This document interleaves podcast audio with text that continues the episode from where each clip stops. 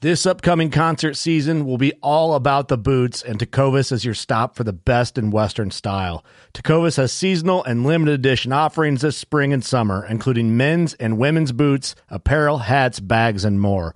All Tecovas boots are made by hand in a time honored tradition with timeless styles that are always on trend. And Tecovas has first wear comfort with little to no break in period.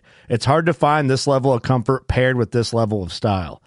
Stop by your local Tacova store, have a complimentary drink or two, that's WCB style, and shop new styles. The smell of fresh leather and friendly staff are at your service. Many stores even have leather custom branding to make your boots truly personalized, and with regular live music and events, there's no in store experience like it. If you can't make it into a store, just visit tecovas.com. That's T E C O V A S.com. They offer free shipping on all boots, as well as free returns and exchanges, and ship right to your door. Go to tecovas.com and find your new favorite pair of boots today. Fishing like a local isn't just about catching fish. It's about connecting with the environment and the people who call it home. It's about hearing the stories and traditions that have been passed down for generations and sharing unforgettable moments with the people you meet along the way. Fishing like a local is having an experience that stays with you forever. And with Fishing Booker, you can experience it too, no matter where you are.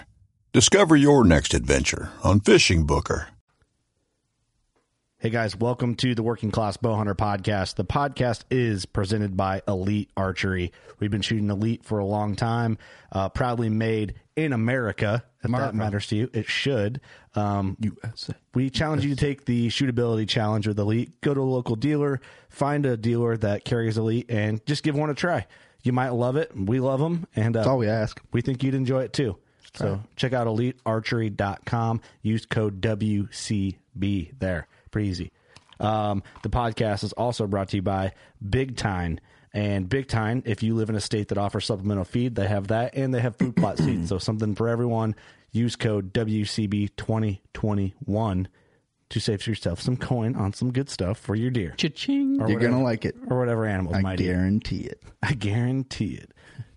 That's all. What's that's a, You're gonna like the way your buck looks. Oh, I guarantee That's it. what you're doing. Yeah, see like that. The podcast is also brought to you by Loophold Optics. Very proud of that partnership. We love Loophold, based out of Beaverton, Oregon. That's right. Great people, great products uh, from rangefinders to binos to spotting scopes for us. We don't really use the rifle scopes because we're not um, into gun hunting as much, but they make great scopes too. Um, performance eyewear, they got it all. Uh, we think you'll like it. Loophole Optics, check them out. Tell them that we sent you. That helps out. The Midwest Takeover is what we're calling it. Loophole is going to be more and more involved in the whitetail game as uh, Everywhere. as we work together. So give them a shot before you just go buy whatever is at your big box store. You know, go out and, and play with the loophole. Um, also, spy point cameras um, from a cell link, which is a great entry way to get into some spy points to the link micros. Um, they really have a lineup for everybody at a good price. Great price. And you can be an insider, an insider club on there. You get different pricing on your plans and entered into giveaways and all sorts of good stuff like that. Um, if you're going to buy a cell cam, just check them out. We think And they you'll have like a 'em, free plan for 100 pictures a month. which is You sweet can't beat during the it. summer Yep. sweet during the summer or in a spot where you don't get a ton of traffic. Yeah. So, um, and you can kind of you get better pricing with the Insiders Club, or you can kind of just price out what works for you, or do the free plan. Why not? Um, Rogue Ridge e-bikes, uh, the entry and exit strategy for a lot of people come in and in and out of the deer woods and even probably the western woods, whatever they're hunting. Um, and e-bikes are changing the way. No scent trail, silent, and it's fun. Yep. I think people just forget it's fun. Hell, you can even ride over to your buddy's house and drink a few beers, you know? I mean, maybe you've done it. No. And I'd never do that. Um, the podcast also brought to you by Scent Crusher. Been working with Scent Crusher for a long time. Um, I know you know you can't always go scent free no matter what, but it goes it helps to go in as scent free as possible. Um, always play the wind, but why not take every precaution that you Yeah. can, especially if you're hunting mature whitetails. What you're dumb not to try it. Go the extra mile. Yeah, go the extra mile from the gear bag, the roller bag, everything. Love our Scent Crusher stuff. Uh, check them out, scentcrusher.com. And then that all being said, with another one of our partners that kind of ties into all our other partners is Old Barn Taxidermy. Yep. You know, you you spend your hard earned money on some of these products that we believe in, products that believe or people behind the product that believe in us in order to partner with us. Don't go cheap on your taxidermy. Two things I don't cheap on tattoos and taxidermy. It's pretty good. Boom. And that's it. Everything else, maybe I'm cheap out, but I'm a Nah, cheap I'm, ass. I'm over it. I pay for convenience anytime I can. Like I'm, shopping at Harbor Freight, you know? well, I mean, Pitt, I'm a Pittsburgh man, so uh, what's up? That's right. Um, and also Novix tree stands. Uh, we have a code for them working class 21 for 15% off and novixoutdoors.com. Um, you can get into an American made Mm-hmm. tree stand, um, for real, like really reasonably priced. And you can get into one for under, uh, bear stand with offset bracket, 9.2 pounds.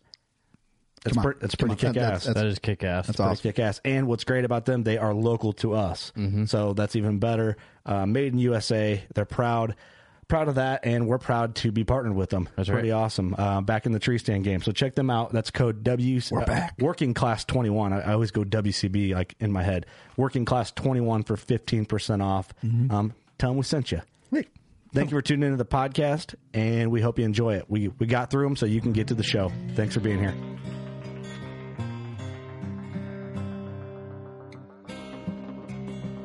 I'm Chase Rolfson with Rubline Marketing. This is Jeff Lindsay. This is Michael Pitt. Hey, everybody, it's John Dudley from Knock on TV. Hey, guys, this is Jared Scheffler from Whitetail Adrenaline. Hi, I'm Taylor Drury from Drury Outdoors. Hey, this is Nick Munt from Bone Collector. Hey, this is Melissa Buckman. Working Class Bow Hunter. Working Class Bow Hunter. Working Class Bow Hunter Podcast. Working Class Bowhunter Podcast. Working Class Bowhunter. Working Class Bow Hunter. Working Class Bow Hunter. You're listening to the Working Class Bow Hunter. That's right. This is a podcast for Billy Joe Lunchbucket, the working man, just like me and you. My name's Travis T. Bone Turner from The Bone Collector. Thank you for tuning in. Nobody pushes the envelope like working class bow hunter. It's really, really not that good. Working class. Working class. Working working class. Class. Working class. Class.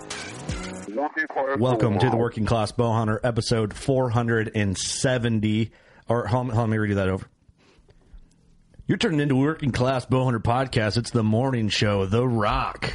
we are recording in the morning. It's like uh, God, we haven't done one of these in a hot minute. what time is it? It's like 9:45 a.m. So for us, that's a really early show. Yeah. because normally it's like a little later.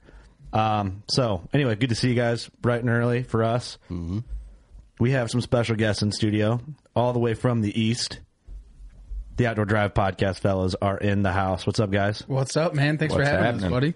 Introduce you guys yourselves. People get to know your sweet, sweet voices. Oh, geez, that's not a good idea. Uh, uh, Trev, Trevor Berwick. Uh, they call me East Coast Trev. I'm from Connecticut. Uh, it's about what 18 hours from here. It sucks. Only. it's a, it's a tough ride. Tough, tough gig. yeah. Yeah, and I'm Stephen Clark, or uh, just Steve, as it seems to have been termed lately. So, We call you simply Steve. yeah, so, Simple- hey, I simple like it. Steve. I, I could go with that. At least it's got a little meaning behind it. I like it. Well, thank you guys for making the haul. Dude, Thanks for anytime. having us, bro. Mm-hmm. We talked about this like shortly after the shoot, right? Because you guys drove all the way out here for the shoot, which is killer. If you- It's kind of like a tradition now. Yeah, it is. I consider it anyway. I don't know. You guys are probably sick of it. No. And then um, I don't know how it got brought up, but I was like, we got to get you guys out here, line it up for your guys' hundredth episode, which uh, In studio. yeah, which I don't know how where this will air versus when your hundredth episode will air, but we're kind of killing two birds with one stone, having you guys in. And I, we were talking before this. I'm like, you guys have been on, haven't you? And I realized you guys haven't been on the podcast yet. And but you've done we've podcast with you before, Trev. Yep. But you know, just we're fresh now. We're, we're starting Starting new. starting bright. that was past times. Yeah. Yeah. Um, first of all, I want to give a big shout out to you guys for being a part of the Hunters Box Club. That was pretty cool. You guys had a pretty cool shirt in there. And, Thank you for that, man. We really appreciate it, honestly. yeah. I'm helping out with Hunters Box Club for anybody that has a company or an item they'd like to throw in the box. Um, hit me up. I'm helping out with that. Um, it's kind of like a win win on the marketing side of things for a business or a small business, even. So, um, but yeah, I was like, hey, we got to do a shirt with you guys, and you guys will kill it promoting it. And you guys did. We appreciate it, man, because it actually came out with a really cool T-shirt and kind of went across, and a lot of people actually got it, so it was actually really cool for us. if if um, I, I think that it'll already be out by the time you're listening to this. If you already signed up for the box, there's a loophole box coming. and it, there's some goodies in there. You're not getting BX5 Santium, you know, 10 by 42s in the box because damn it, for twenty dollars a month, it doesn't really add up that way. But trust me, if we could do that, we would do it. So, um, but anyway, like there's some good stuff that I'm working on lining up and. If you have suggestions, let me know. But talk about the Outdoor Drive podcast, like how long you guys been doing it, who the hell you guys are, how you guys met. Like, give us the the nitty gritty. The background. Oh, geez. Um, so how it all started, honestly, was I was part of a uh, past project. Things didn't go all that well. Uh, Steven was actually a guest on it, and uh, we became pretty good friends. And we had actually talked about him partnering up with us and becoming a co-host. And then kind of things kind of went south there, and I reached out to Steven and I was like, "Hey, Steven, um, things went south real quick. We got a short period of time. We need to get back up and rolling." Well, you And- got to define short period of time. Uh, it was like a week. Oh, really? That's all it was. Yeah, it was. It happened quick because the Harrisburg show was about to happen, and we're like, well, we need to release this in Harrisburg. Like, we can't, we can't just stop the content because people were there, you know, supporting us and listening to us. Let's just do this. Let's hit it hard. Let's go. Smart. And so Steven was like, I'm in. So w- we kind of hit the drawing board and had to come up with a logo, this, that, and the other thing. And so we got all that. And then some of the people that kind of close to us, they advised us about not doing what we had come up with. Um, and they're like, you need to do something different. So then we went back to the drawing board. Now we got three days to do this, right? Before we're about to head off to Ha- Harrisburg. And next thing you know, we end up coming up with the Outdoor Drive podcast. And then we end up launching it at um, uh, the Harrisburg show, what, year and couple months ago? And it February. Just, it just kind of kind of snowball effect from there, man. It just kind of took off, and you know we were kind of in the realm of the bow hunting thing before, and it just kind of pigeonholed us to where myself, I'm not only just a bow hunter, Yeah. like I'm a full outdoorsman, and Steven himself also. So it was just kind of more of a a better way to go being able to you know talk about fishing hunting camping hiking i mean pretty much anything in the f- outdoors not just into the bow hunting realm you know because i mean the bow hunting realm for me is like what I love to do, but the fishing is what I do for a living. So it's like I want to talk about that. Like, Yeah, yeah. there's just so much out there to be talked about, and I think that there's just like a, a big market that we were missing. T- talk about it without people being like, "This is a bow hunting podcast. We're talking about fishing." I mean, you could do whatever you want, but I know what you're saying. It's a good move on your guys' Yeah. part. Well, you know. there's bow fishing. There's bow fishing, Right. yeah. But I mean, once again, you're also limited to the bow, uh, bow hunting side of fishing, I guess, too. And that, that's where our niche is, obviously. Right. But um, so yeah, I mean, it can be challenging. And we turn down some podcasts because it's like we want to talk about rifles. That's cool, but It's not our thing, bro. it's not our show. But Right. which you know we would do one probably eventually. But yeah, I mean, smart move on your guys' part. and it's just nice because then it, then it keeps that content like i mean you guys probably know it's tough to keep that content throughout the off season with bow hunting right Mm-hmm. or well it was for me anyways you know we live in the east and there's just so many other things to be doing Yeah. and um so the fishing aspect we can go through the whole entire summer and talk about fishing and everything Mm-hmm. else you know and not just be into the hunting realm and the people around us they do that too you know so it's kind of cool to have a podcast like that you know Yeah, definitely. Yeah, it broadens like what you can talk about, and I like that's a good move. And you know, props to you guys for rolling it out so hot right before a show. I mean, strike hard, strike fast. That's what you guys did. So you a little over a year, yeah we're a little bit over a year now and you're at right at the hundred episode mark. It's awesome. You're Yeah. getting to work. Kicking ass. we tried to It's been a grind. I ain't yeah gonna lie. it's- it- That, that people don't understand it. Everybody wants a podcast until what do you guys call it? what's that the coronavirus the coronavirus of podcasts. Like it, it just birthed a lot of podcasts. It did, man. Which is great, but um, I think people realize quick. It's like, oh shit, to do this and be consistent at It's it. a lot of work. It's a ton of work.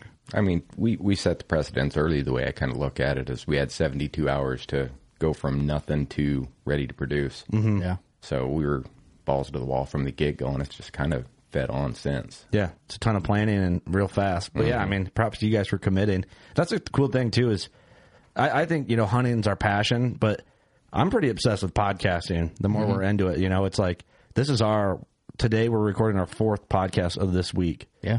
N- Now that's not ideal every week because we're all busy and it's a it's a grind, and you know coordinating, and planning, and all that. But how bad do you want it? Exactly. And You know? the thing with podcasting is that like we say it all the time like we we do it and we love it but the, it's there's so much it's just more of an excuse to be able to meet a lot of people and do Yeah. a lot of things Mhm. like we just use that as an excuse like hey we're going to podcast and then we get to hang out with like you guys man to come Mhm. out here and podcast like that's like going on a big hunt for us like it's just so Yeah. cool to be around everybody in the com- camaraderie inside like just like being in camp man like spending time having drinks bullshit and spending time with each Mhm. other i mean showing deer pictures because it's before season i mean it's so Yeah. cool to us you know like And- what, what yep. else are you gonna get that the people you get to meet is just unbelievable. Yeah, definitely. Yeah, that is a good way to put it. It's like we figured out a way to take like that during season celebration and fun and stretch it out every once a a minimum of once a week every Right. week for a year like Mhm. you know and then even then it's almost like our trade shows th- a lot of guys in the industry if you talk to guys have been in it for a long time they don't really dig trade shows are kind of over they're burnt out on it a little bit Mhm. which i get kind of but for us we still have so much fun because that's like the ultimate hunting camp because we get to see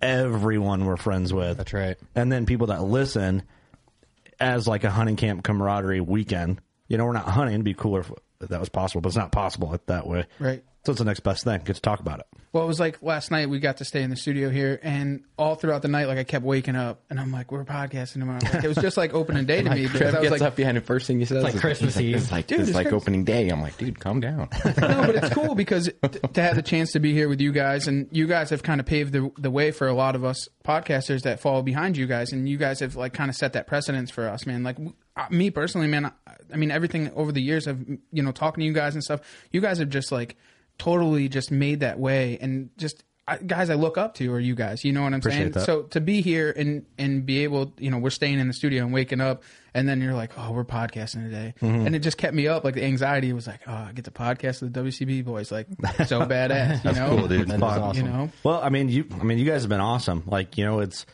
not. We can't be the only podcast, and we want people to listen to other good podcasts. And I put you guys up there We with other appreciate good it. podcasts. So it's like, you know, it's kind of like when you look at the.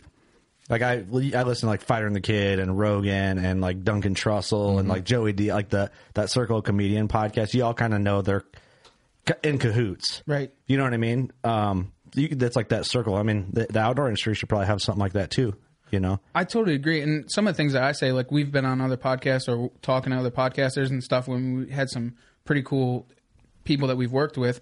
And I say to them all the time, like, there's so much room for a lot of other podcasters. And we Definitely. all stick together and, you know, we all help each other, talk to each other. You know, you get in kind of like your niche group. You know, like you might re- release a podcast on Monday. I might release one on Tuesday. Someone else might re- release one on Wednesday. Like, there's Yeah. plenty of room for everybody for sure. you know, for all the good people, and we just kind of gather together and kind of move forward. I mean, Yeah. because something that I have on our podcast about fishing is not something that they're going to learn on your Yeah, it's and different. vice versa. You Yep. know, so it's it's out there, man. It's just a learning. You know, it's like it's like having different books. You're not going to just read the same book over and over again. right? You're going to yeah. go and find another one. Yeah, you don't only like one TV show. Mhm. You know what I mean? But too, you know, a lot of it plays in. I guess advice for people that are wanting to start one or are like fresh into the game of it. Like you also have to have like your niche or something that's unique to you because like we're getting we've been getting a lot of camera questions. I don't know if it's because we've been filming them. Like we know a lot about cameras, we don't.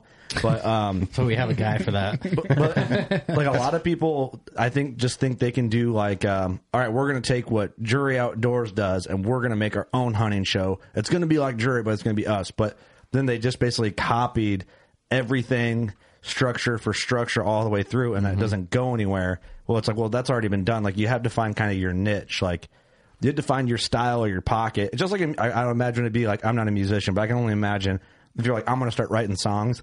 Probably takes you a little while to figure out what kind of songs you write because you fall Right. into your style. Yeah. Kind of Every artist has their own style. yeah, yeah. It's only interesting if it's original. That's it too, you know. Or you know, original and like be yourself and have your own twist, which I guess is being original, you know, just another way of wording it. But I think that's the big thing in being successful, Mhm. you know. And like a lot of guys regurgitate, we talk about this kind of a lot here and there. Regurgitate information. Everybody tries to be the expert and then regurgitate information they don't actually know that they heard Ross say it about killing a 200 incher. And then I'm in here like I killed a 200 incher trying to talk about it, and everyone's like, "Bitch, bitch, That's you not know real. shit." no, you didn't. Yeah, But that's the same No, you with, didn't. with podcast content too. Like you see guys that on Instagram and like maybe you'll post something and then they'll post something very similar and stuff. Like, I, go out and kind of get your own thing and kind of fall in your own realm because one day, like if they follow that your podcast and they see that they see that you made one s- type of content, and then they go to another guy two days later, and they still fall in that same thing, and you have the same content. It's like, come on, man, you know, like kind of do your own thing, get in your own Yeah. niche. Like like you talk about it all the time, man, and I kind of taken that kind of to heart where you don't really. You don't follow along or listen to a lot of hunting podcasts because you don't want to fall into that realm. I of don't want to copying them. subliminally affect what I do. Right. Exactly. Mhm. Yep. And And I that way, ca- if I do do something that another show does, or like say somebody like, you know, uh, like you know, you hang out with different people. Like Ross might have a saying, Mm-hmm. Mhm. like "zap that prick right in the heart." Like that Ross said, not that that's a saying that Ross says. It's just funny. if I just hung out with Ross and that was like his thing, You'd start eventually saying it. I'm going It's to gonna start rub saying off. it. Right. Like Mhm. Mm-hmm. n- n- subconsciously, it's like.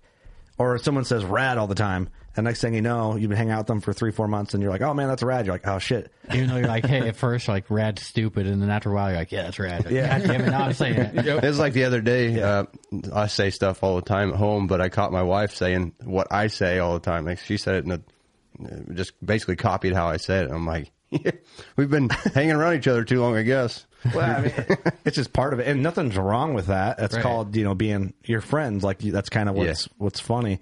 But uh, I don't want that from a production standpoint of like Mm-hmm. you know pick up on something that you say all the time, and all of a sudden I'm saying it, and then but it's not always like words. It could be like topics or a segment or whatever. I'd rather it be a, con- a complete coincidence, Right. If it happens, and then it's just like, sorry, but Well, there's only so many things that you can do in a podcast, right? Like Well, you're that's going to true. have segments. You're go- you're going to have overlapping segments. overlapping guests. You're gonna have topics and all that, but it's how it's your but delivery. You got to make it on your own. It's your delivery. You got to change it. Yeah. So even if somebody has a veteran shout out like you guys have, they can do it in a different manner. Mhm. You know, it, Yeah. that's fine, but it, just don't directly copy somebody else. You know what I'm saying? Well, and Or try one and make thing your- I've learned is that you know when you have multiple people interviewing the same guest, it's actually very satisfying when you can pull information out of them Mhm. Mm-hmm. that no one else could.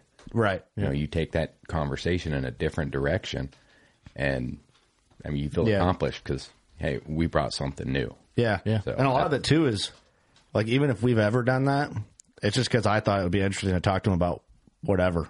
Mm-hmm. You know what I mean? Versus you guys might be like, well, I know this guy did went on this hunting trip. I want to I want to know about like he went on this big fishing trip. Mhm. You guys might tap into that. Whereas we heard he went on a whatever moose trip. Yeah, he killed a moose and maybe wasn't successful, but for some reason we were really interested in like tell us wh- what happened on the hunt.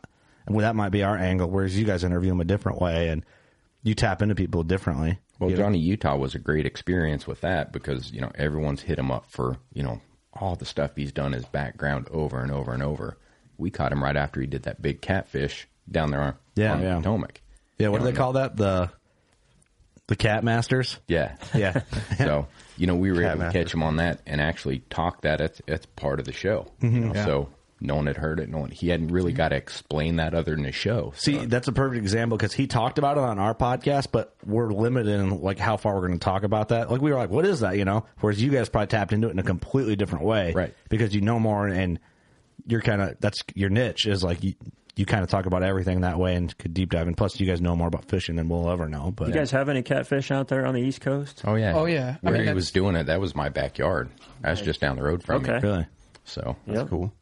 We've got the big convergence of three or four big rivers that are wonderful for smallmouth and catfish. Hell, Yeah. big, old musky, all the good stuff. Really Awesome. So- What's um the only time I ever eat fish or anything is like when you guys are around. Seriously, like if Trev's around, I'm just like, what, what is this? Oh, okay, I'll eat that. I'm kind of excited. Whenever Trev comes back in town, he's bringing a little treat from the sea. He's always got Oh, good food with him. Oh, What do you got? What do you got for us this time, Trev? Uh, I brought down some thresher steaks, and then you guys, the always You gotta the explain famous thresher. So thresher is obviously uh, it's a big ti- big shark. Well, So it's- obviously, it's not obvious. Well, oh, sorry. It's not obvious to the Sorry. Midwest So- boys. So, We're so it's- landlocked, son. So it's a shark. So you have we have makos, threshers, hammerheads. Uh, obviously, we have great whites. We have a you know a slew brown sharks, lemon sharks. This, we I know we don't have lemons. I'm sorry, leopard sharks. But um, Can you eat great whites? you can actually. Great whites are phenomenal eating. Um, they actually, but now it's on the endanger list, so now you can't kill them. Oh, really? But back in the day, there's like there's a lot of old fishermen that I know that are still captains, and they were able to kill some uh, great whites back in the day, and they tell all the stories. Like they come up on like a big um, whale kill, and there'll be a giant uh, great white eating on it, and then they'll take their mate and they'll throw them on there, and then they'll they'll force feed the great white, and then the guy will get back on them and then fight the great white. Like what? Yeah. Oh yeah. No, hold on, hold on. You got to back up a little bit. Slow it down. Throw Sorry. his partner in. So so he has his mate right that works with him. That's His- what I do. okay. So uh, His mate. deckhand. Deckhand. So he has a deckhand. They they ended up coming up. Oh, you on- know what we got? In the mid- we got barges on the Mississippi, so deckhand's more our language. All right, so a deckhand, the guy that works on the boat. Yeah.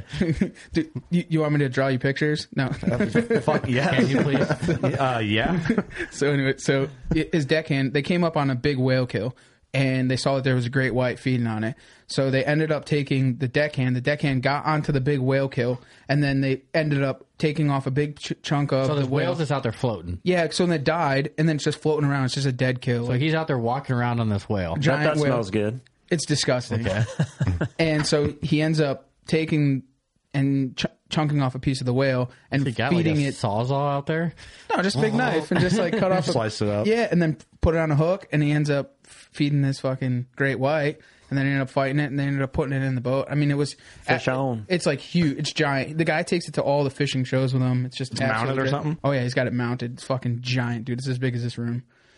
Jeez. Was he Yeah. have to bring a fucking semi with him? Well, they ended up having to call a um a second boat to come in and help him harpoon it and get it into the boat and drag it in and everything like that, like back to the harbor and everything. Yeah.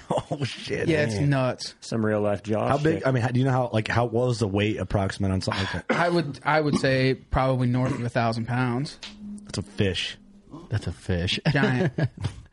Thousand pounds. and the thing is, like right now, we have more great whites in our area than we've ever had before because the seal population has started to move up. So Oh, like really? you hear like Cape Cod and like having Yeah. all these great whites. Well, now our local area has a ton of great whites, and so many times, like last week, uh, one of our captains was out fishing, and they ended up having a um, a great white come up after they were bottom fishing and had like a porgy or sea bass come up, and the great white was trying to eat it off the customer's hook off the back of the boat, maybe like a five footer. Oh, really? Yeah, so it's So becoming. I'm sure more they of a- still get caught every once in a while, don't they? Oh yeah, yeah. Guys catch them because we're shark. We're out shark fishing, and Right. we, you know, you take a, a bucket of chum, you throw it in the water in a net, and then it just spews out pieces of bait, right? Yeah. And so every shark's gonna come. I mean, it's not just limited to one type of Yeah, shark. yeah. So, guys will see these giant 10, 12, 15 foot great whites come up. all So what do the you do time. if you hook one? I was going to say, well, how's the catch and release program work on that? Well, the problem, that, you have to remember how fast they are, right? So nine times out of ten, they don't even land these fish. But if you do end up hooking one, knowing it, you just cut the hook and I mean, cut the line, and then just keep moving on with your day. Oh, really? But you don't want nothing to do with that thing. I mean, that thing is gonna.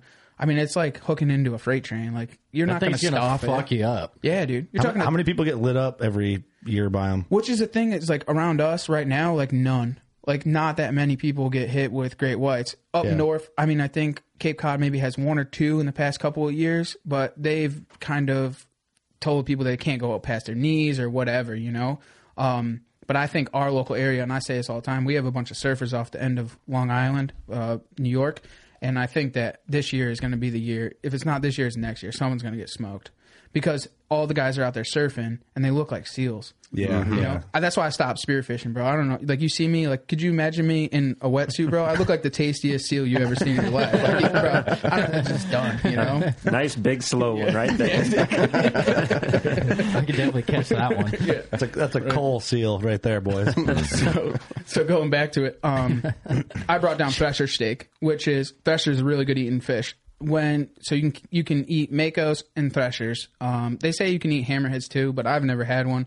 Um, a lot of those they actually piss through their skin, so you can't. Sounds delicious. Dude, I'm sorry, man, that we're we're still getting we're trying to just get to what you brought, but this is interesting as shit to us. I, Sorry. to me it is. No, this is great. I love it. Um, so Pissed through their Go skin. ahead. Piss to their skin, of course. Go ahead. that's that's how sharks ended up. That's how they go to bathroom. They piss through their skin, so they're not. Makes sense. It's like taste when you kill one that pisses through their skin. It smells like pneumonia, so you wouldn't eat those ones. So makos and threshers, they do not. So then now they're edible. And like I was explaining to you guys with the thresher sh- steaks, they taste like it's like it's like ribeye. It's it it looks and it well it doesn't look, but it it tastes like a steak, like the texture, of it. Yeah. And but it it's just like a fish steak. It's crazy. It, will mess with your head. It will mess with your Should shit. have not Yeah. fish sticks. we ought to do a video. hey, we, we ought to do a video for our Instagram or your Instagram of us Yeah. trying them or something. We should absolutely. So, how do you cook those? Like, do you cook them like well, or can you cook them like So, you have to cook them? Oh yeah, you gotta shark. You definitely have to cook. So I just do it. I just marinate it in like Italian dressing or like a, a ginger teriyaki, and then just put it on the grill. Just cook it all the way through, and then just cut it literally and just eat it. I Do we have gas for the grill? If not, the the um, I The store next a door. derogatory term. Um, the gas station that has them. Okay. Just what you do in the Midwest. the gas station hasn't. yeah. So we Um, brought some of that, and then we brought some uh, the the famous uh, striper uh, fish cakes. Very nice. Nice. Oh, That's exciting. That's exciting. Getting hungry. Oh, You're always going to eat well when Trev comes back. Dude, you, you yeah. East Coast boys bring in the good shit, man. I'm telling you because I, you guys just bring it all. Like even Sean and Dan, they, when they come up for to hunt for a week last year, they brought all this stuff. I'm like, Hey, they know. oh, dude, What that got do, baby. What, what that got do, baby? They know we like to eat. well, you got to remember too, man. Like, like we, like I take for granted all the time being on the East, right? Because like, and I'm like, I want to move to the Midwest. I want to move to the Midwest, right? And then everyone's like, No, I want to go to the East and fish, right? We have that, and Yeah. we, but we kind of take it for granted because I want to come to big buck country. I want to live in big. I want to shoot big bucks. You guys want to go to the East, so we actually. It, it, we have the best of both worlds, right? Because Yeah, we get yeah. to come out here and you guys can come up there or Yeah. whatever, but you would never leave that. Because I, how the hell am I going to leave the fishing world? Yeah, you Right. couldn't. Is that, you know, in your next blood? time, next time we come out, I'll bring some shitty Mississippi catfish out with me. some, some mud fish, just some mud butt fish. But you guys have good taste in whitetails. Our whitetails taste like shit. Do they? Oh, I mean, well, they don't. They don't taste like shit, but they have. There's a different. But There's a it different depends taste if you to get it. them up in the laurels where they're living on the pines and the junk through the winter. You know, Yeah. there's Right. no no Eat- real ag, not eating like bark. you guys have. You know what? You know, you mentioned that, and I don't know how my other Midwest boys in here feel, but I killed a few years ago. I killed a buck. There was a really good. I think there's a spring down there in this bottom, and this buck came out of the bottom. I think that's uh, that Big Ten you helped me with, Austin. I, there's a spring down in there, and the water's just like super clean where he came out of. So I think he was bedding low and came up. That buck was a, I guess, it'd be a five and a half year old mature whitetail. Was the best tasting whitetail I've ever had Mm. No and I kidding. don't know it had something to do with like the water he was drinking. I'm just I'm shot in the dark because otherwise you would think like, man, I shot him like November third or something, and he was pretty ruddy and pretty stinky, but the meat was fantastic, and you know if- there's a little bit of variant from deer to deer, and I wouldn't say it's like huge, but I remember just I think my expectation was this deer is going to taste like a buck, and it was Right. Hmm. delicious, like really good. And I don't know if you guys have any experience with that. If like there's, if you know deer probably drinking fresher water, I- is, that silly that I'm no, assuming that? No, I don't think so. I think every deer kind of has a little bit different taste to it. Yeah, I agree. It's totally on their diet. You think? Yeah, yeah, I'd say. I would think so, but I just wonder how much like water, you know what I mean, like p- plays a difference in how they taste. I think a lot of it is aging the meat too. I've, I've done a little bit of research on how, what's the ideal time frame to let meat meat hang, when, and then when you go to process it, and that has a lot to do with the, the tenderness of the meat. So maybe that deer hung for a day or two longer than what you normally would have, or something. We had- I always tell the story too. We had this old boy in camp that he would let it hang till it got a real thin layer of mold on it, yep. and then trim that off. Mm. I'm not that brave, but He- He would trim it off and then butcher it out, and it was. I There's mean, a That science. was damn There's good a science deer. to it, man. Yeah. It has When to you be start dry looking though. at It can't be hu- humid when you do that.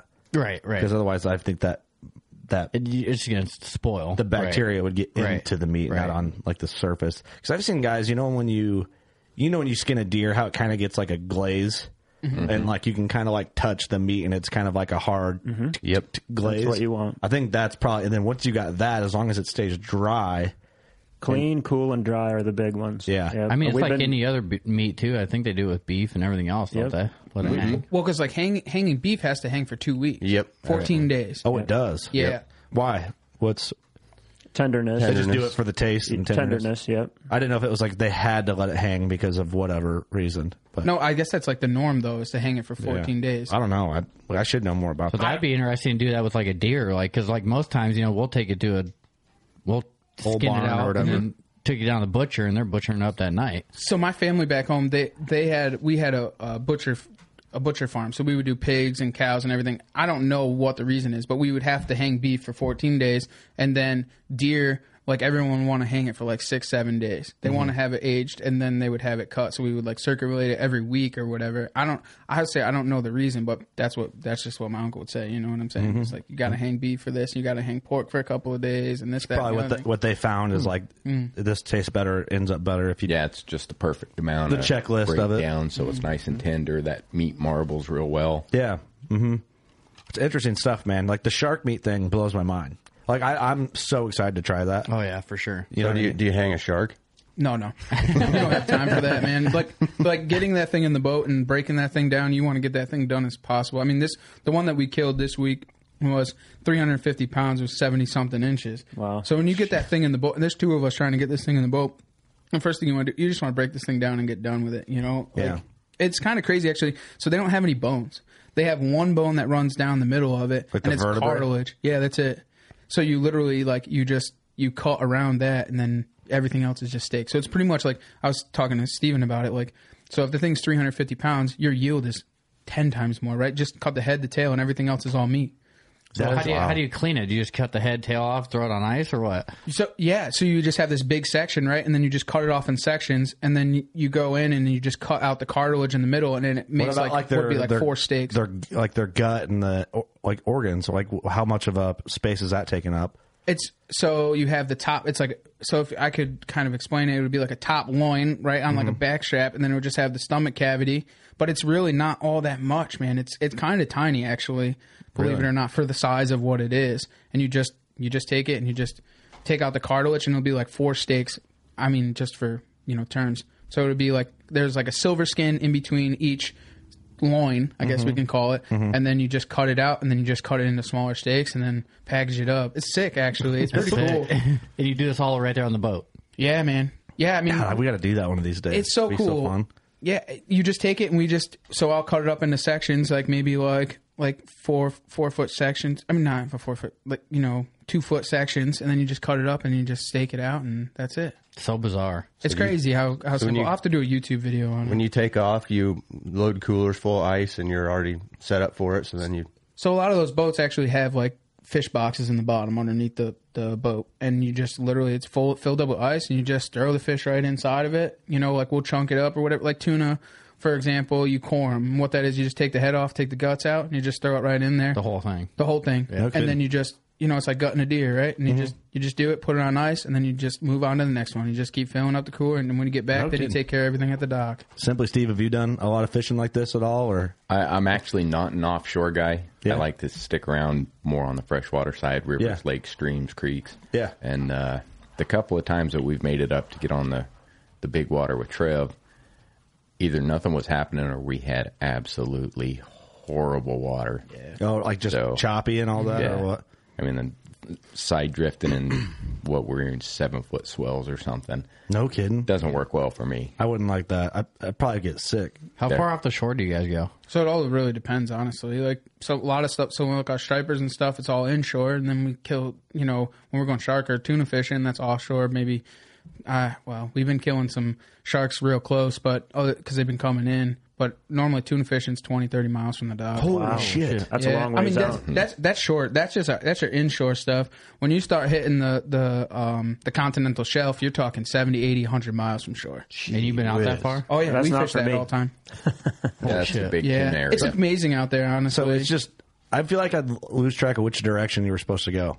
Yeah, I mean, we have GPSs and compasses. I mean, Right. it's just like being in the big woods, right? I mean, Yeah, you just yeah. you pay attention to that stuff, and you yeah, but just you only get your there's mind. nothing like that, Trev. No, nothing like that at all. Actually, when when when shit goes down out there, man, it gets nerve wracking. I mean, every time I go to leave to leave for offshore, I mean, the anxiety's pretty high. Like, you know, what's the weather? What's going on? You know, can the seas change? Is the wind going to change? Is the tide going to change? Like, you know, there's a lot that goes into it, man, because you're far from shore. I mean, if 100 something goes on, miles. yeah, I mean the continental shelf is like you're talking right around seventy to eighty miles is where you start hitting some the continental shelf. We call it the canyons. Now at the shelf, what is your depth where it's shallow and then where it falls off? Like what depth wise, what are you looking at there? So like we go in, uh, which would be, oh man, F- so it goes in fathoms. So we start h- fishing right around thirty to hundred fathoms. So there's What's a fathom? Oh man, of course. Um, Hey, It's- you're on our show. don't I'm just so, worry. I'm just so interested in this because on the Mississippi, like a deep hole's like 30 foot. Yeah. Right. Oh, Like, no. you're- You're, we're fishing like twelve foot. You No, know? you're talking. You're talking probably six, seven hundred feet of water. Yeah,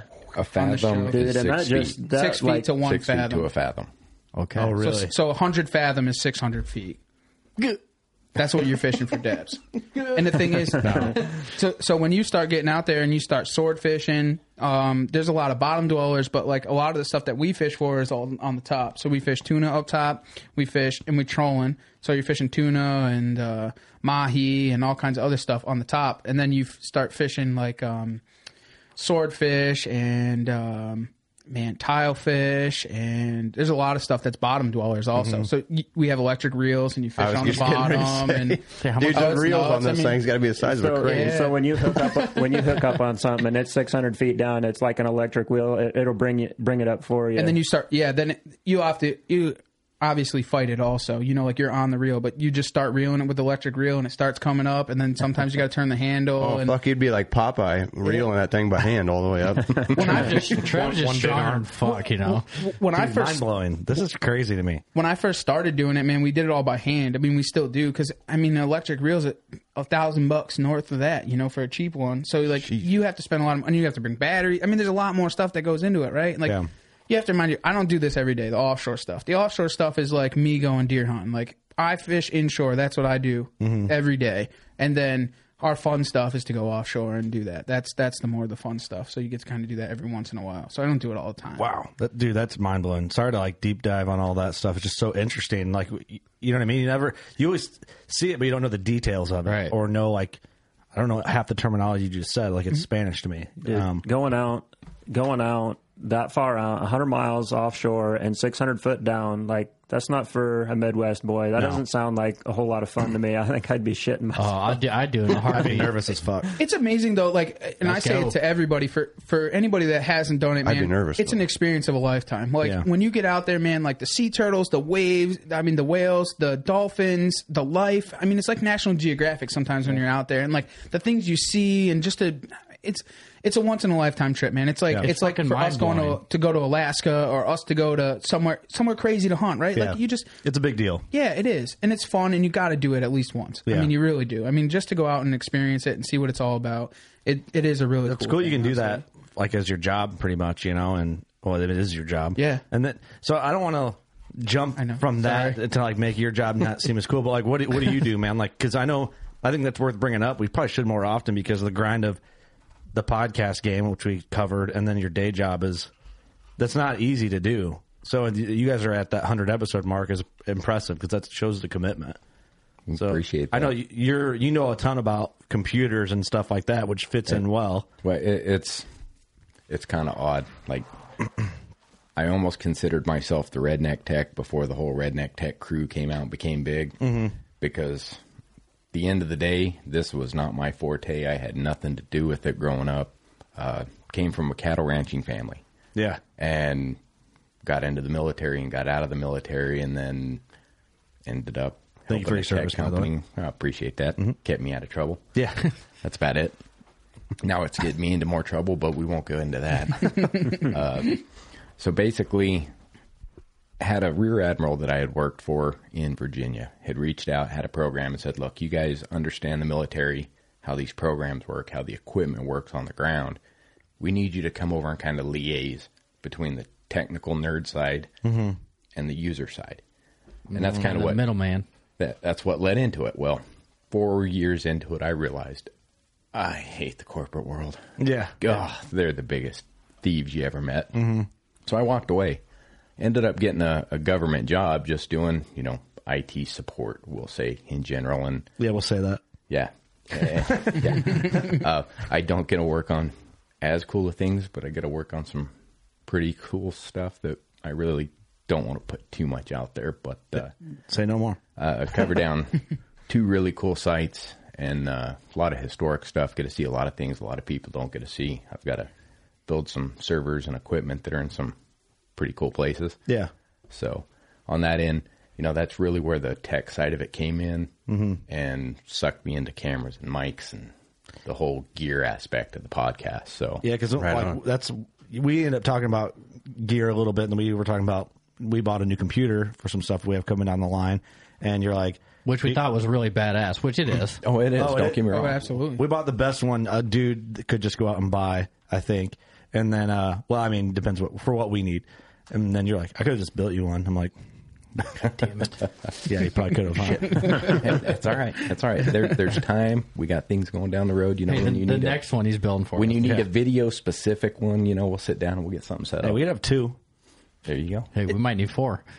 Hey, you never know. I just have monitors here, and then I'll keep- just look yeah. over the monitors. You're like Mr. You're like Mr. Wilson. We just Yeah. theorized. Yeah. can, you, can you build one monitor that has like transparent covering? That way I can look through the monitor.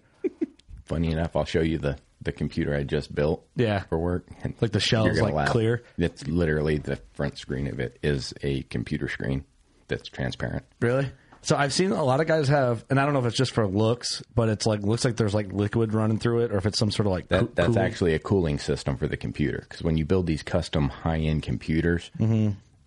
basically just like a car engine, it gets hot. You know and what's Yeah. what's the worst thing for performance? Heat. Mhm. Yep. So when you get down that rabbit hole of you know I want a fast computer that can do this stuff quick, clean, and efficient. Just the fan. You got to cool it. Air cooled's no longer acceptable. You need freaking water cooled It's like computer. that old two stroke. You know, you want to put more power to it. You got Exactly. to put put some liquid in there to Get a cool it nice cooling down. system. so yeah, when you get on the gaming side, you see people put you know the cool liquid colors and the Yeah. lights and all of that. But at the end of the day, man, it's just just freeze cooling the system. Oh, is it really? Yeah. pretty much.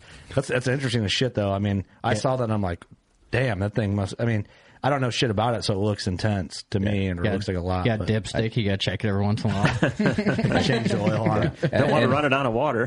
Literally, the only way I figured this stuff out is I got sick and tired of my old stuff taking forever to kick out videos and whatnot. I was like, how do I do it bigger, better, faster? Yeah. and just you know, like everything, just head first, arms back, dove right in. and was like, I'm going to build my first computer. Mhm. And I was like, man, I feel like a freaking nerd. And The first time So- meeting you, I would have never guessed you did this shit for. a Oh, living. no, dude. Well, that's Yeah. also And why that's- you got hit up to do the basically the user to the tech side of things. You know? it's, yeah, and, makes and that's sense. it's the funny thing because here, no one would look at me and think tech, Mm-mm. but when I'm at work, everyone looks at me and they're like, "What the hell are you doing here, dude?" Really? You know, I'm I'm in there in you know the WCB hat and boots and you know Yeah, yeah. whatnot. You know, camo half the time I'm in there, and they're, everyone else is you know suit and ties or Yeah, you're not- government outfits. You're or- not fitting the crowd. You're It's standing like, out a little bit. Um, can I see your ID? It's like, yeah, dude, sure. Do you actually work here? I belong here, man. Yeah, I think it's one of the greatest things, honestly, be- especially for you know just a duo of, of for the podcast because you know Steven can dive into that stuff. Like went and got a drone and all this other stuff and the tech stuff, and I'm like, You're sitting here listening to this podcast and you're thinking about your arrow setup randomly. And we highly recommend Victory Archery. Um, I like the RIP TKO. That's an arrow I've been shooting for years. I have no desire to switch, but I kind of want to explore what else is in the Victory Archery arrow library, if you will. Um, the RIP TKO, though, is my favorite. I've had awesome success from whitetails to turkeys to bears to antelope. And we know some good buddies on our team that are going to take the victory arrows. I, I don't know if they're going to run the Rip TKO or something a little heavier or what they're planning on uh, for a moose hunt coming up. So I like the Rip TKO. If you're switching your arrow setup or want to just try something new, check out the whole line of victory arrows. Hey, everybody. You probably got a dog, don't you? Who doesn't? Who doesn't love dogs? Why don't you treat your dog, though? Get him a nice thermobed from Thermoseat. It's got the soft tech foam, offers your dog that beanbag feel. You know, why not treat your you treat your butt right? Why not treat your dog right? Check out Thermoseat and the thermobed for your dog. I'm blown away at that because I have Damn. no clue. You know, I'm like you, Kurt, like, and not everybody else in here probably actually, and have no idea. And Steven just jumps right into it and he's like, yeah, Yeah. we'll do this, we'll do this, we'll do pictures and this and that. And it, it works out really well, man, especially Yeah. with some of the new stuff that we have coming down the pipe, like our YouTube side and our videos and stuff like that. I mean, we did. A, we did our um, our hunt this year, and Steven filmed it and put it all together and edited it, and it was like, wow, man, I could never fathom that. And it was it was early on. I, I ain't gonna lie, I geek out on the cameras and the film and all of that work. I love production work. Yeah. that that to me is soothing. You know, Mhm. getting done doing even a show in post. Yeah, I'm enjoying it more, but I, I know enough to be dangerous, but I, I definitely don't consider myself an expert. You know what I Yeah. mean? But it's fun.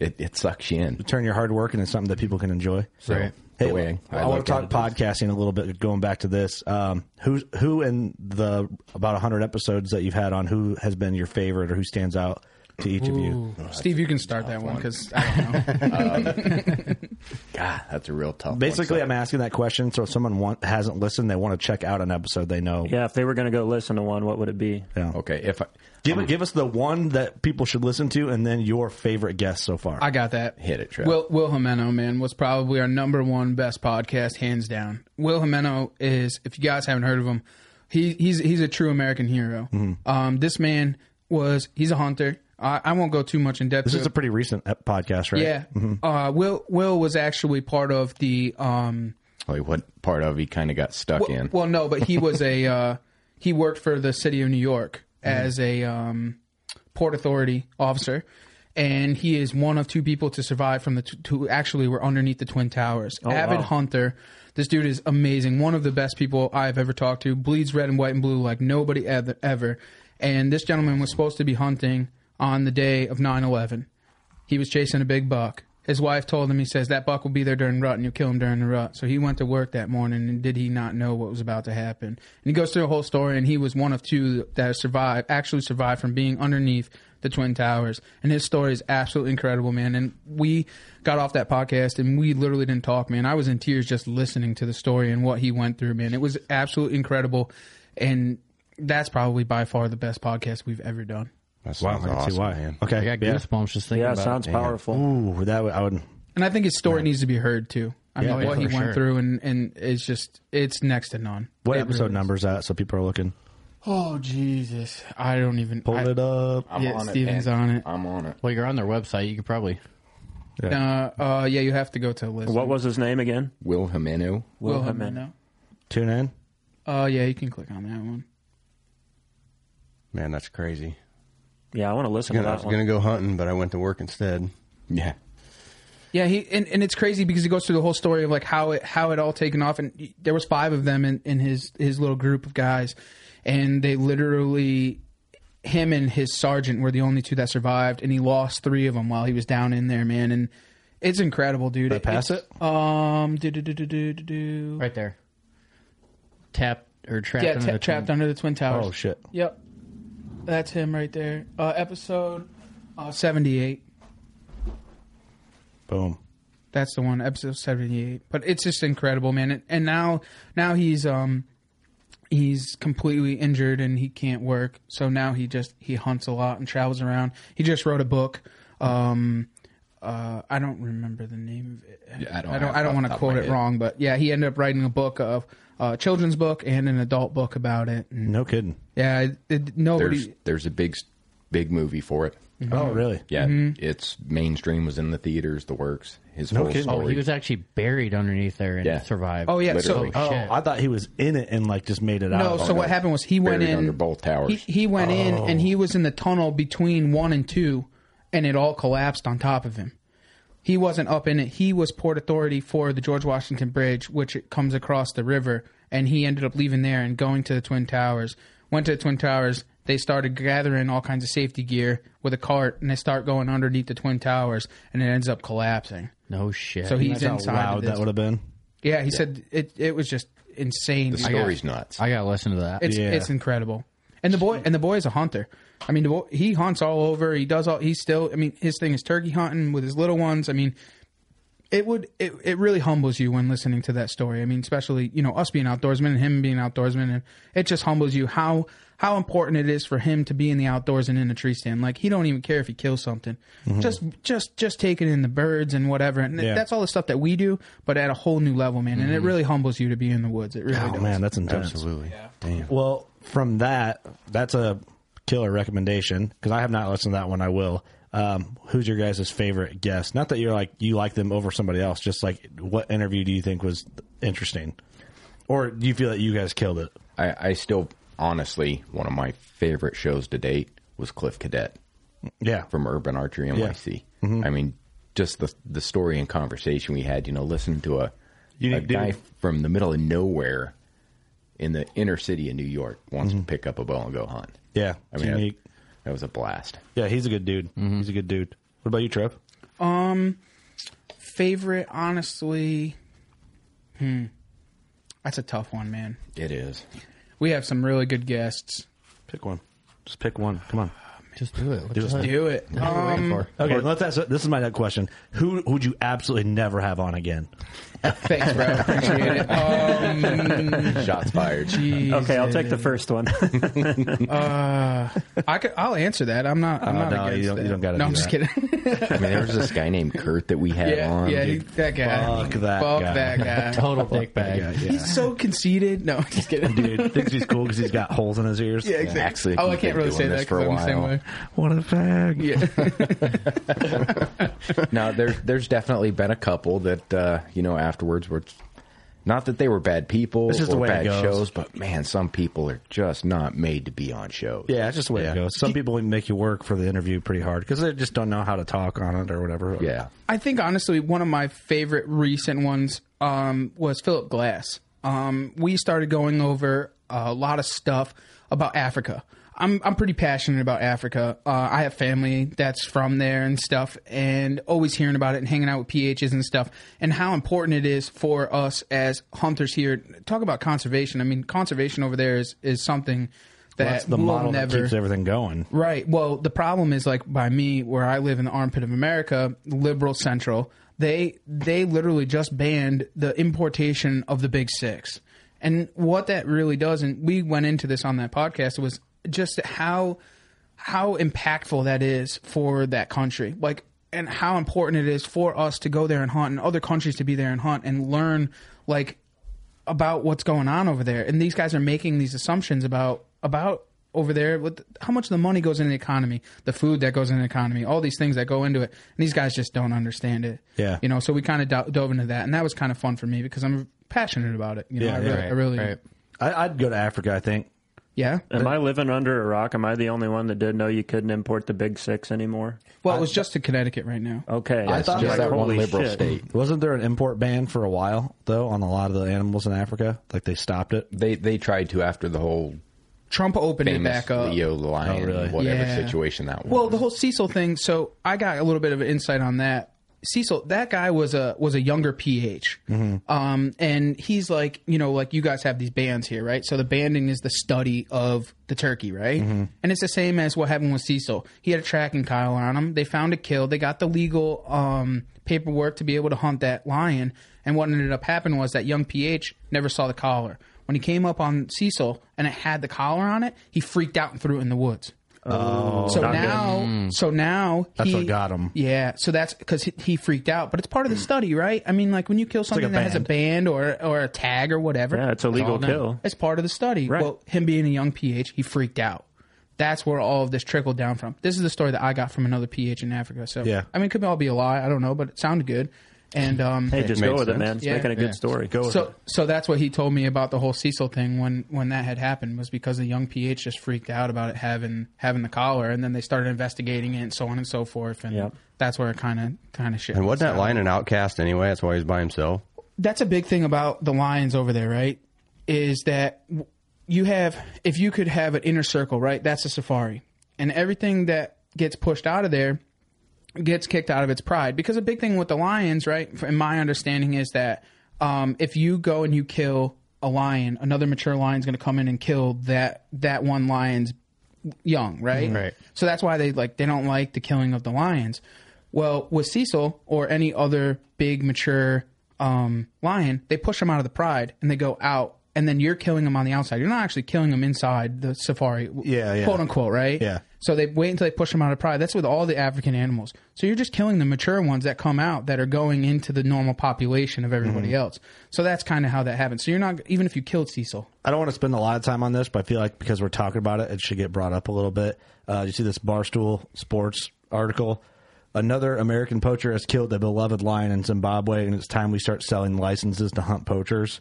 Um, so I'll be honest, I haven't read all this, Oh boy. but from my understanding, it's That doesn't sound like biased media. yeah. So from my understanding, um, it was There's illegal. Cecil right there. It- that was that's Cecil. Yeah, that's Cecil the lion. So, from my understanding, this was a legally taken lion, but I haven't read it, so don't hold me to it. But I know the issue is, um, like a lot of hunters are in that barstool like community, and Mm-hmm. I know you see some of those like hunting pages that call people out for unethical behavior or not really standing up for hunters and being owned by the Well, I like right there. Go down a little bit. It says the th- the hunter thought to be American, so they don't even know for sure. Like, Right. what the fuck? Um, but like that's for- just a picture of a lion. The for- actual picture of Cecil standing there, he's kind of a mutt, really. Yeah, he doesn't. He's not an impressive looking lion. It's like a big mature buck.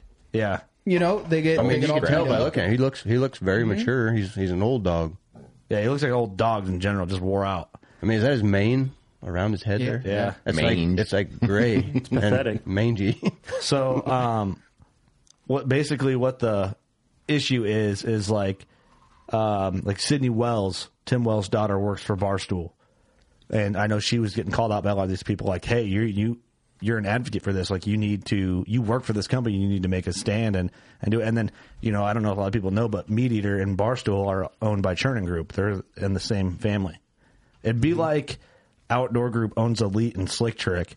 And if Slick Trick, all of a sudden, everybody, just thinking about the irony of this, if everybody from Slick Trick just became against shooting animals, and then Elite was like, yeah, but I don't agree with that. okay, well, what are you going to fucking do about it then?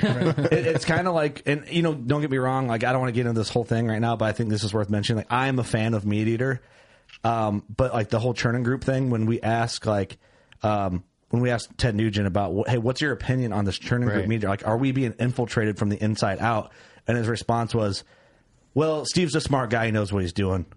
I'm like, well, that's not what I asked. Like, this is. It was a touchy subject, seemed like. It, it was touchy, and then I feel like when you bring that up to bigger people, the first thing they do is they go, you know, if you're watching this on video, they're going like, nope, I I like him. They got good judgment. I, I'm out. I don't want to.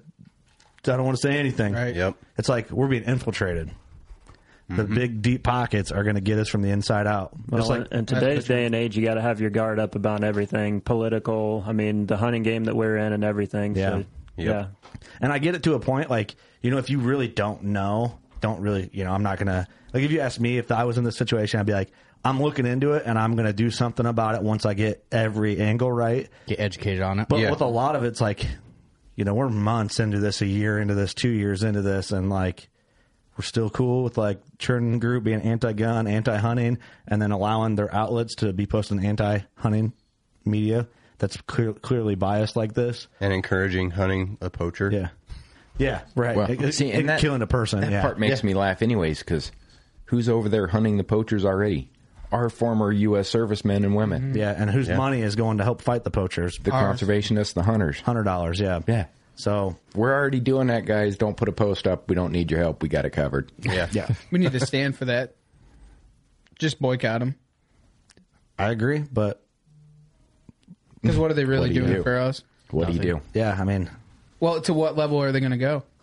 yeah right our, our But hey. 10% of hunters versus the 90% of non-hunters or antis hey watch your hunting show on netflix Or- it's or- there exactly Or even, or even the the uneducated. I think a lot of people are just uneducated, and then they read something like that, and then they jump on that bandwagon. I, you know what I'm saying? Well, Like- and most of the time they don't even read the damn article. They just read the headline. and I didn't read the article. Clickbait. Right. I didn't. I, I Clickbait. admitted it. But it would have been different if I would have been like, "This is all wrong." Right. Right. just read the headline though. Have but you like, seen if the- I came in like with uh, super opinions on details of it, it was like I didn't actually read it. Have you seen the Netflix series um, Trophy? No, I have not. bro. Go and watch it. It's honestly one of the most important things when it comes to African hunting, right? So they they decided that they were going to fall around this dude Philip Glass, right? And they were going to talk about how hunting is so bad, and they were going to try and like turn against hunting in Africa. Well, what they didn't know is that they were mind fucked when they actually followed this guy around and what it actually takes and what it actually goes into. Like the rhinos, for example, like the, how, what they do for conservation because the, the poaching operations that go over there to try and cut off the, the horns of the, of the um, rhino, the white rhino, and how they're. It's nuts, dude. You just got to go and watch it because it, it actually turns the page of what hunting really is in Africa and actually Oh, shed a really? lot of light. And it was in with on Netflix, so a lot of antis ended up watching it to see what it is because they thought that it was going to be that realm of like their shitting narrative. on hunting. Uh-huh. Yeah. and it They- turns around.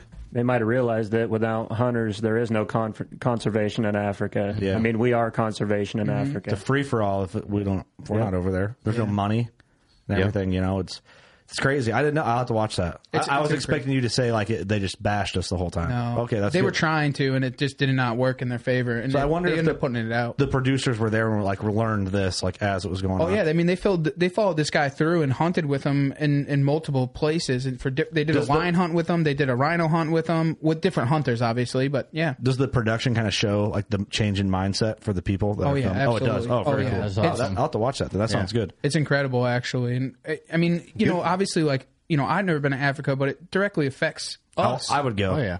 I would I would definitely go go. one hundred percent. I think it would be incredible to just see it and and and everything like that. My biggest thing about going there, honestly, is that everything wants to kill you from a parasite to ten thousand Yeah. pounds. Like everything wants to kill you. Right. You know what I'm That's saying? scary. You gotta. That's No I different think than it's a- Louisiana. yeah, you're right. Texas.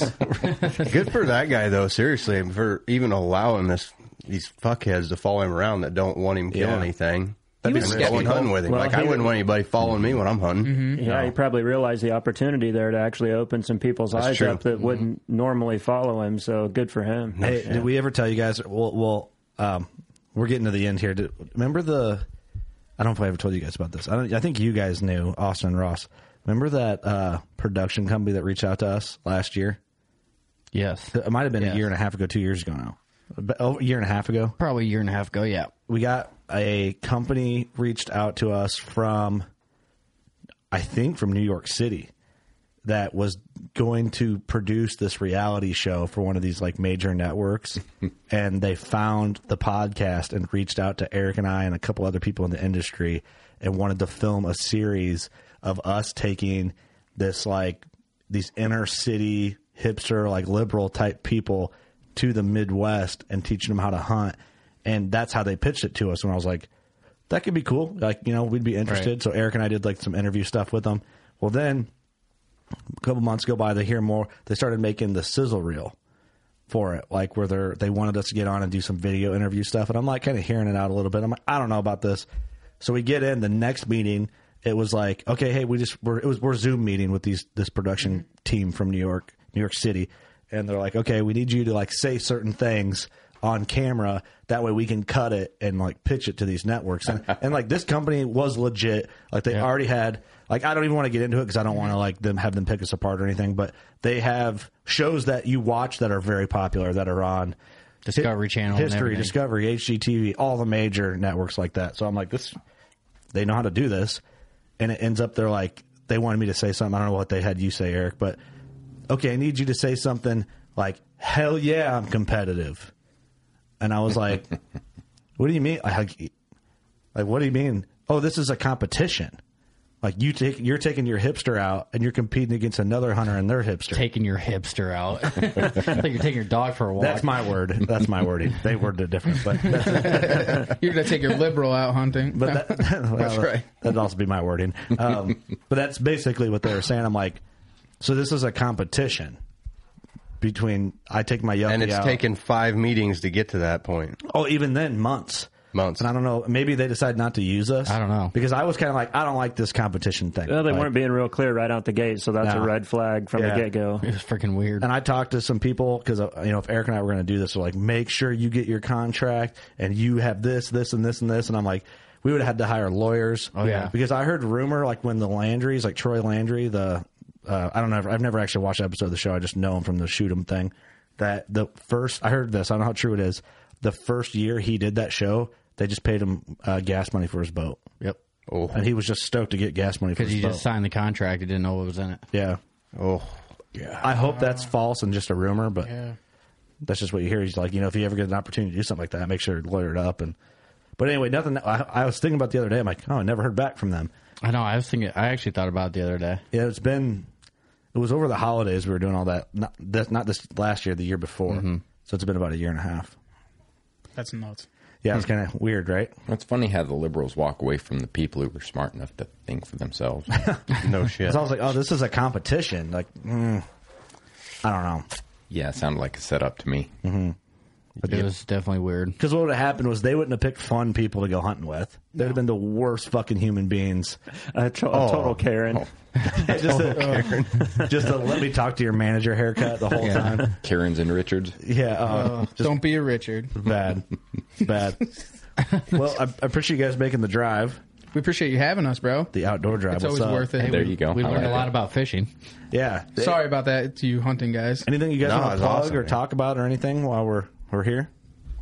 No, I think Yeah, if they want to know more, they know where to find us. Yeah. Yeah. Come check it out. It was a fun podcast. Good to learn a little, just conversate in general. Yeah, and I mean, if they want to follow along with any of the hunting or fishing stuff, I mean, we're on Instagram, we're on Facebook, Outdoor Drive, East Coast Trev, Steve Outdoor Drive. I mean, we're out there. You, you'll find us. Yeah. Beautiful. Appreciate you guys. No, we appreciate you, dude, and, Anytime. and thanks for paving the road, man. We really appreciate that, honestly. Just hustling, dude. That's it. You know how it is. Appreciate you guys. You know what to do. Go shoot your bow. We love you. Hey guys, I know we're at the end. We're switching it up a little bit with the veteran shout out. Um, just try, trying it at the beginning, trying it at the end, trying it in the mid roll here and there. Um, the veteran shout out, you can submit your own veteran at workingclassbowhunter.com forward slash veteran shout out. And it is presented by Operation HHA USA, United Service Members, eh, uniting service members in archery and helping servicemen and women get back into the outdoors. Um, we have all the information um, on the veteran shout out tab where you can submit your own veteran as well as the 2021 um, archery shoot tour for HHA USA. So submit them there. Help us with uh, pronunci- pronunciations. However you And- say that. Yes. And then uh, we will do our best to get to them. So Doug is not here. So we're taking over, Eric and myself. And uh, Eric, take it away. That's all right. This is submitted by Norman Farley, and the veteran name is Aaron Hall. It's pretty easy last names there. Thank you. Thanks for having easy names. Aaron was a specialist in the 101st Airborne Charlie Company, active duty from 2008 to 2011, doing wo- doing one tour in Afghanistan, then did Army Reserve until 2016. He was awarded the Army Achievement Medal during his tour in the Kunar province.